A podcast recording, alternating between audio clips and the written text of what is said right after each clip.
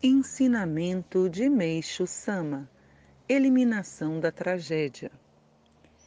Entre tudo o que há no mundo, o que o ser humano mais abomina é a tragédia. Eliminá-la totalmente é impossível, mas não será tão difícil diminuí-la.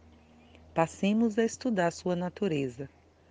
O fato de a maioria das tragédias ser causada pela doença constitui uma implacável realidade Entretanto, elas também são geradas pelas questões amorosas e pela desonestidade motivada por interesses materiais.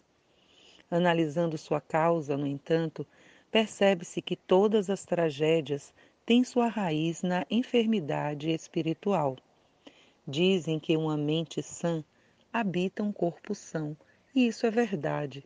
Após longos anos de pesquisa, verifiquei que a paixão desregrada, a imoralidade, a desonestidade, a impaciência, o alcoolismo, a preguiça, a delinquência juvenil e outros desvios de comportamento estão quase sempre presentes em físicos doentes.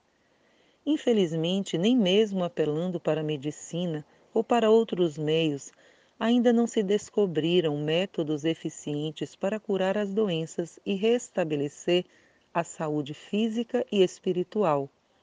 Ainda que se tivesse detectado a causa, não existia ainda uma forma para resolver de fato o problema. Houve quem se orgulhasse, dizendo ter descoberto a origem delas e seus tratamentos. Contudo, frequentemente, estes tratamentos caem em desuso pois seus efeitos não são senão temporários. Casos assim ocorreram com frequência. É realmente desolador.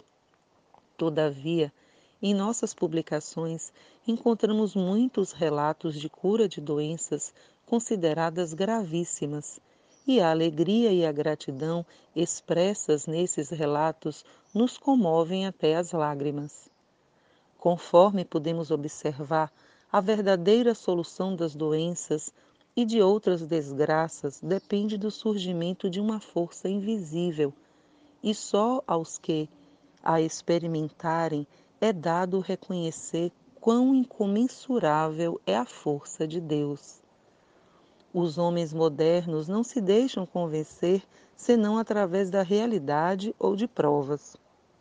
Portanto, sem apresentar resultados concretos é inútil tentar guiá-los à fé por meio de princípios bem elaborados. Para eles, a salvação da humanidade e o incremento do bem-estar da sociedade não passam de um sonho. A essência da verdadeira fé consiste em mover o que é visível pela ação de um poder invisível. Esta força está sendo manifestada pela nossa Igreja e, por essa razão, creio eu, poderíamos dizer que ela é a religião do poder.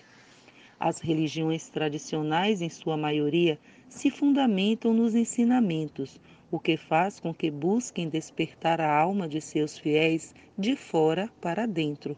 Todavia, o ato purificador empregado pela nossa igreja, o Jurei, projeta a luz espiritual diretamente na alma, despertando-a instantaneamente, isto é, ela transforma a pessoa sem intervenção humana, deixando as pregações para o segundo plano.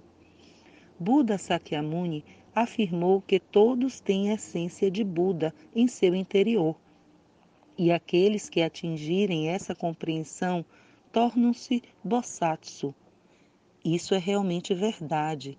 Nessa linha de raciocínio, aqueles que ingressam em nossa religião em curto espaço de tempo vão galgando níveis de iluminação mais elevadas até atingirem a suprema iluminação, além de não precisar preocupar-se com as próprias tragédias, tornam-se qualificados para eliminar as tragédias alheias.